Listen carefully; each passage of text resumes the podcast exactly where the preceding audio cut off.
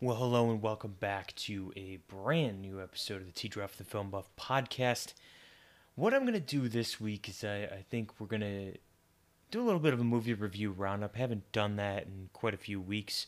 Uh, you know, we did the uh, mid year Oscars, did the recap for Hobbs and Shaw Once Upon a Time in Hollywood, amongst other things. So I thought this week's kind of just a throwback. Let's just talk some movies that I recently saw. Not necessarily in in order or not necessarily all the movies I recently saw, just a couple of things that stood out to me, um, as well as a, a, current TV show I am binging. I'm a little late to the party with it, but I, uh, I thought it's worth bringing up, as well as at the very end where to get to some news that's happening um, in the world of movies, TV, um, some, some mergers, some Disney stuff. You know, we'll see. So, uh, and I, I like that this this list I'm going to discuss three movies, and they couldn't be more different from each other.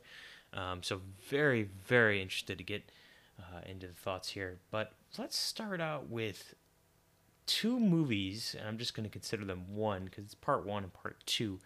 Came out in 2018. I don't even believe they were really released in theaters at all, but it's uh, you know they have their cult following after their massive debacle slash hit slash cult uh, legend that is The Room in 2003. That's Greg Sestero and Tommy Wiseau's Best Friends, or with the R in parentheses, Best Fiends, part one and part two. Now, I gotta admit right off the top, I'm not even sure why I put myself through this sort of uh, epic two parter. Uh, I kind of knew what I was gonna get into because, you know, although I did hear some pretty decent things about these two movies, I you know, are you ever really gonna get a good movie when you have these two guys involved? A good as in like legitimately like, you know, worth showing in theaters, worth spreading the word about.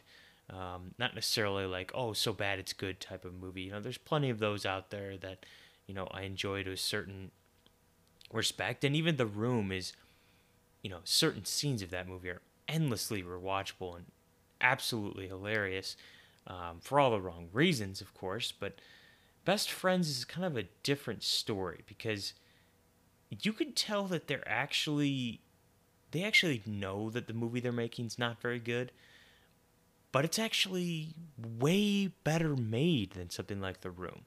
Um, you know, certain things in the movie actually work. Um, you know, I thought that the actual wrap up to the, the two parter in part two, uh, while definitely the slower of the two movies, I think the wrap up in that movie actually worked pretty well and it surprised me a little bit because I thought that it, it, it concluded the story that they set out to make a lot better than I certainly thought it was going to. Um, but basically, it's you know, Chris Sestero plays a homeless guy who befriends Tommy Wiseau, who works you know cremating bodies and getting them ready for funerals. You know, that's it. It works in the morgue essentially.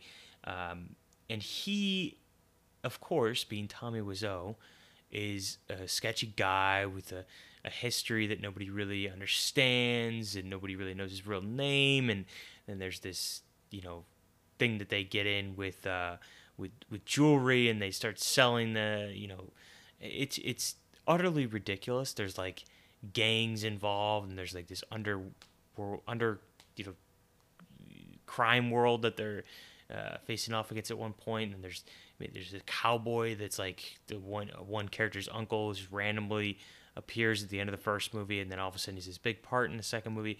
The story is utterly ridiculous but it's pretty dang entertaining and I never found myself bored. But knowing that that they essentially know it's bad certainly helps the enjoyment of the movie as well.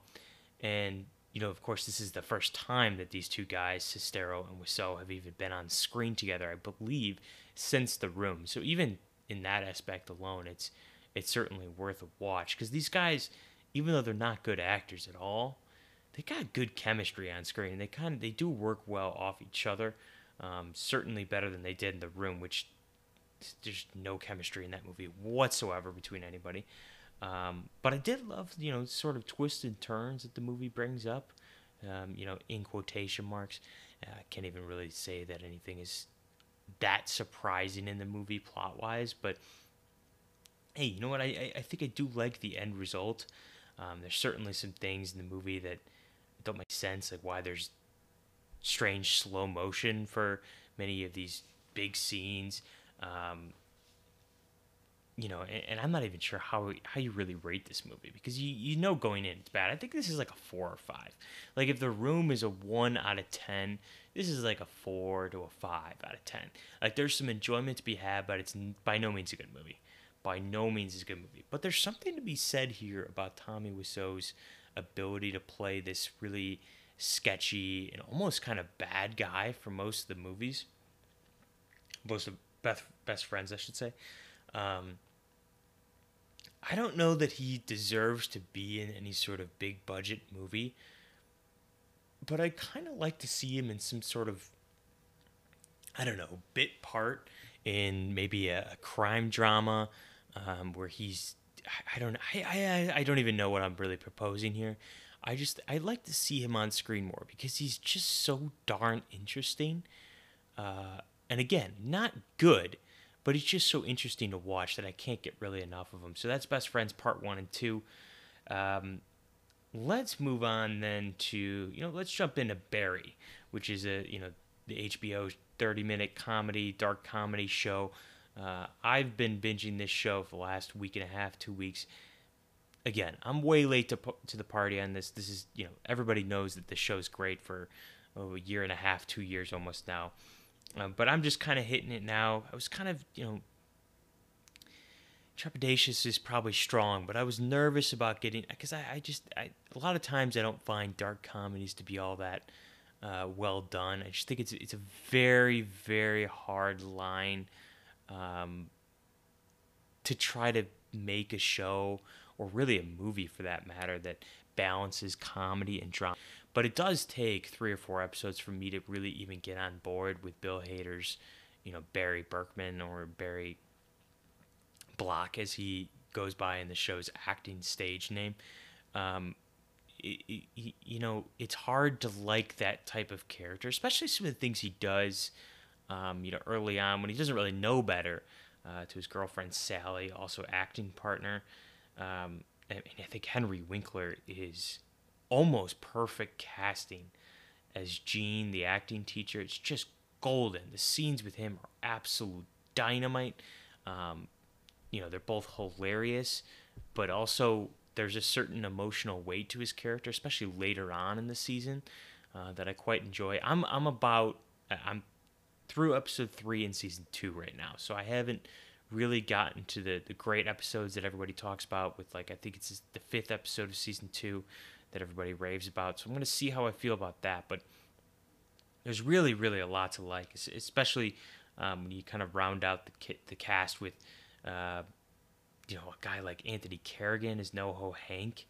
Uh, I just love the way he talks when he's he, he's he's basically like Barry, Barry, you know. I, I he's just like Barry asks him, you know, am I an evil guy? Like, am I a horrible man? He's of course. Have I not told you that enough? It's like, oh, that's freaking brilliant. Like, just the the line delivery there is absolutely hilarious. Um, and I cannot get enough of this show. I have to watch like one episode a day, or else I I'll miss that. I'll have that void of, of not.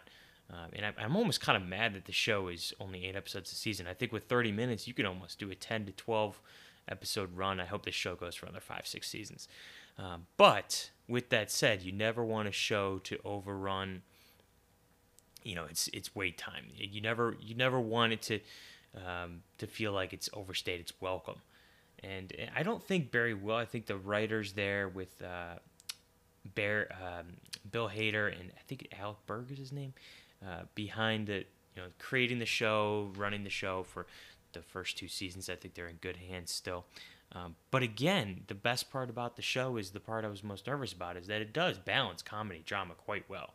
Like when Barry's in his acting class and he's giving the, you know, the stories about his uh, his time in overseas, being in the military. It's you know, it's quite impactful, but at the same time, you do you do get plenty of laughs.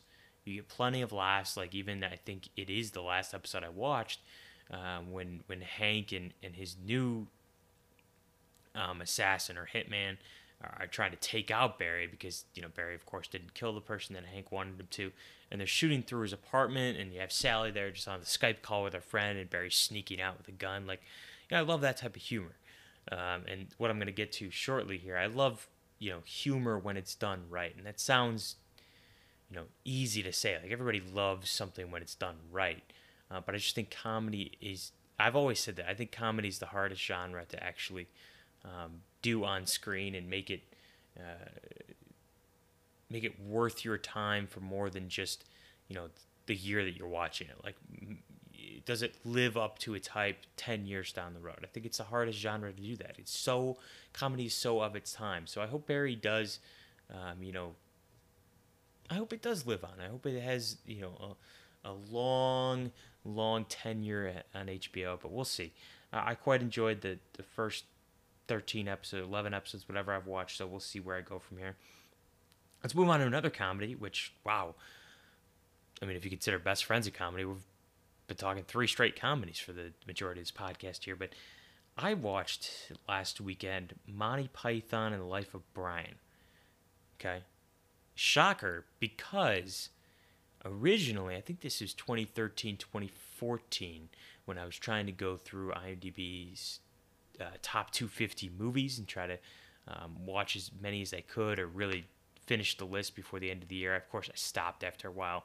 Um, I watched Monty Python and the Holy Grail back then, six, seven years ago, and I just didn't have the appreciation for it that I think I do now, at least that type of humor. And again, like I was just mentioning with Barry, it's extremely difficult for comedy to to live on over time and Monty Python is a common case of I just think that type of humor, that goofy, uh, you know, kind of punchline humor, is is exactly the type of humor that can live on over time.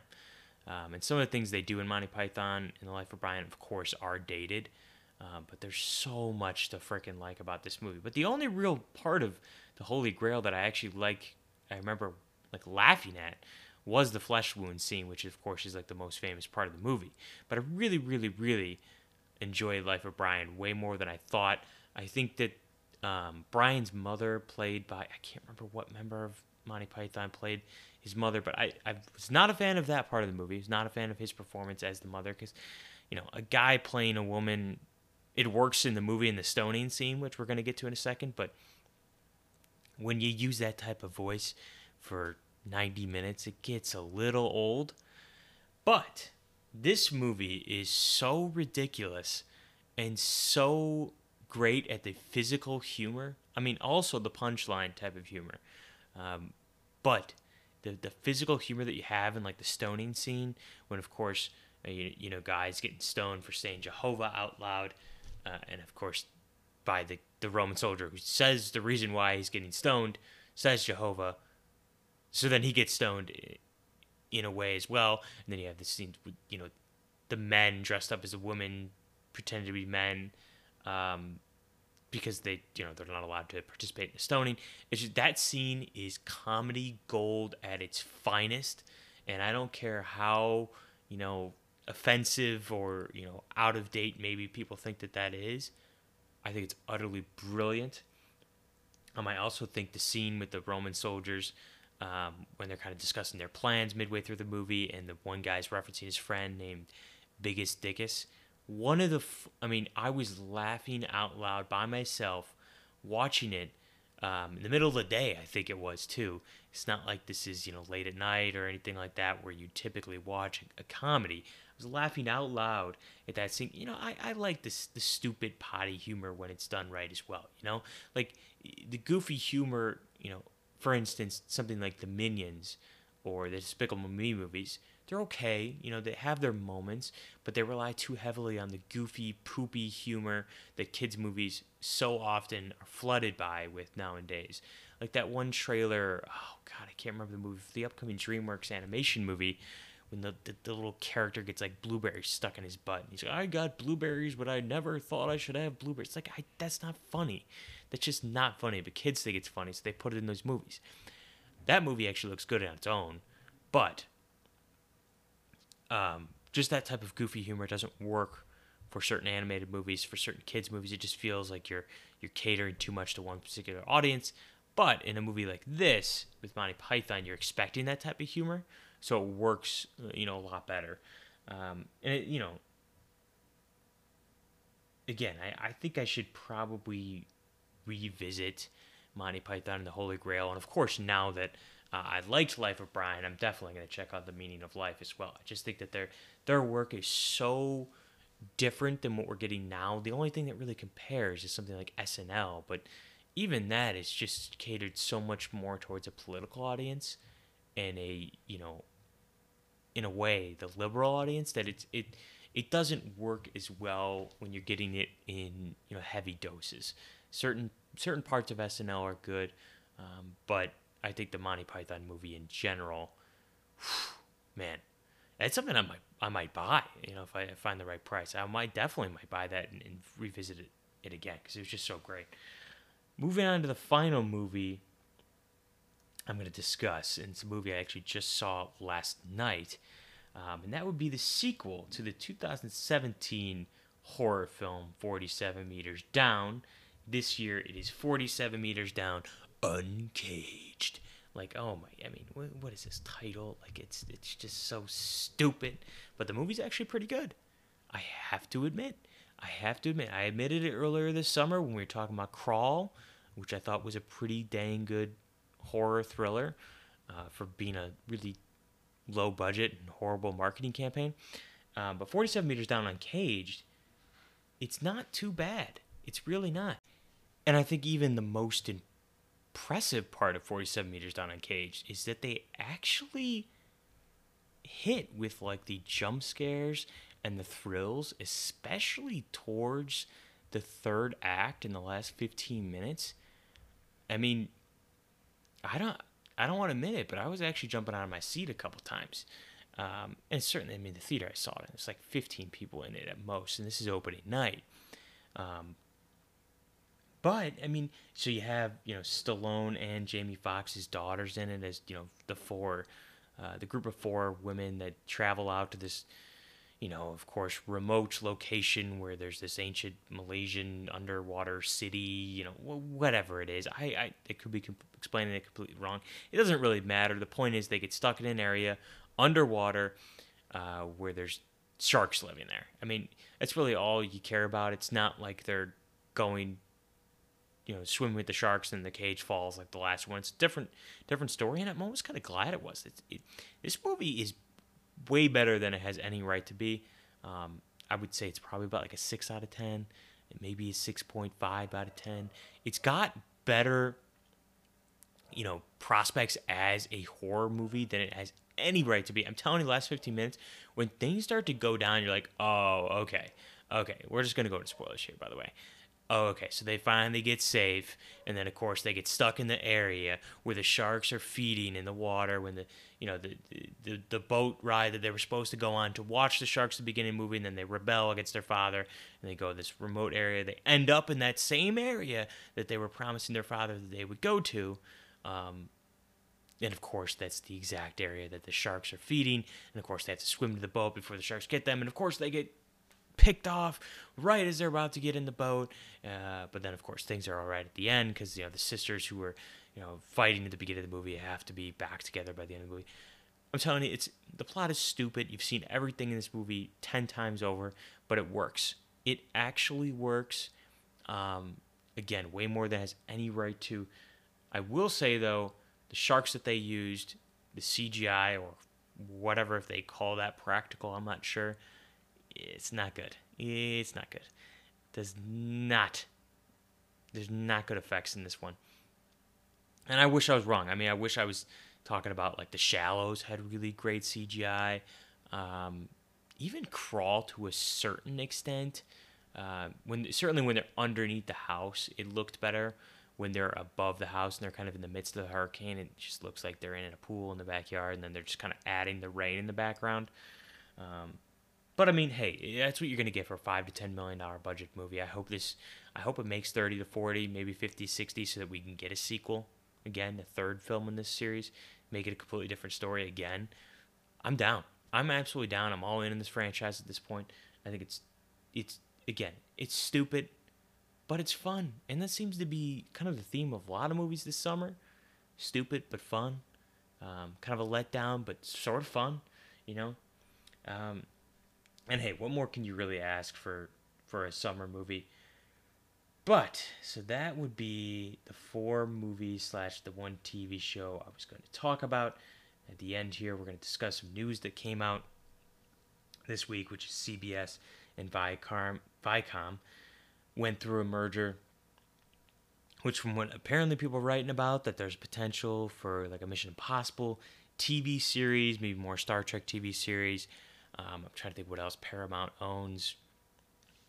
But again, it's just another it's another example of you know the streaming wars continue, right?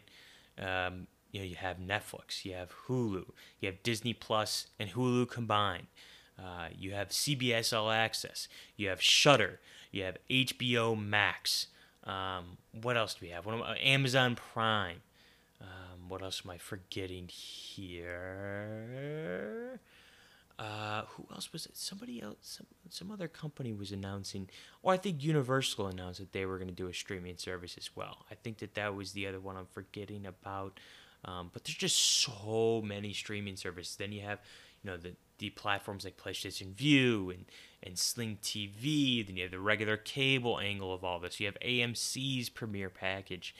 Um, there's just so much that eventually it's going to go back to cable.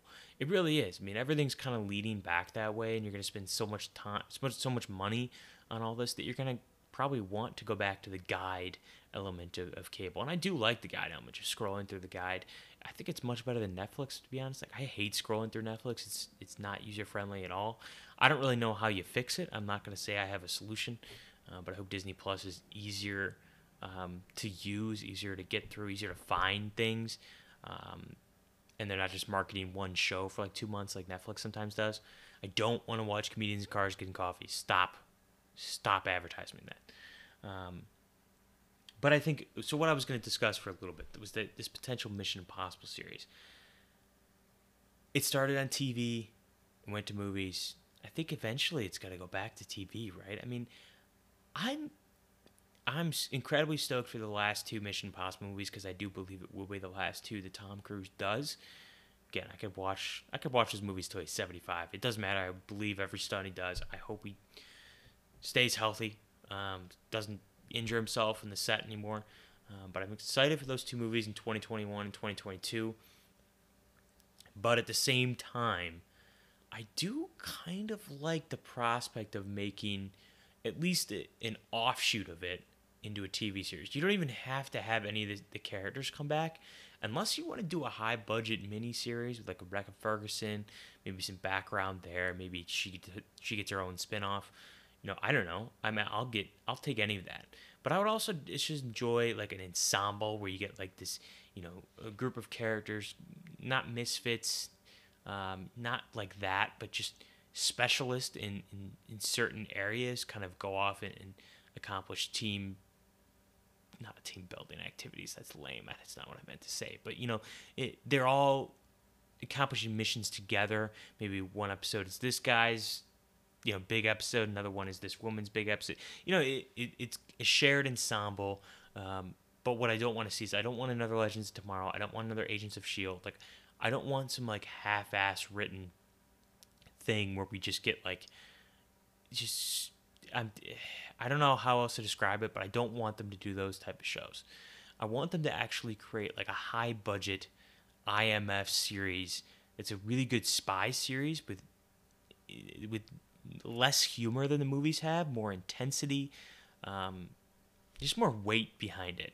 Um, and maybe you even include like the IMF.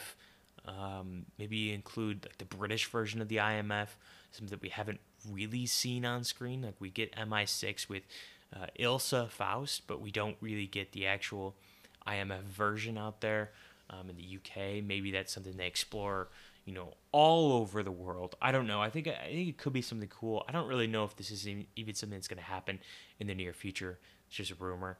Who knows? Uh, also, another rumor that was confirmed, or pretty much confirmed last night, is that Obi Wan is getting his own TV show on Disney Plus with Ewan McGregor coming back, which is very exciting. I think there's a lot of story to be told there, especially in between episode three and A New Hope. Um, I would assume that you're going to go, because uh, what is it, 30 years in between episode three and episode, maybe it's not 30, it's like 20 years in between episode three and four.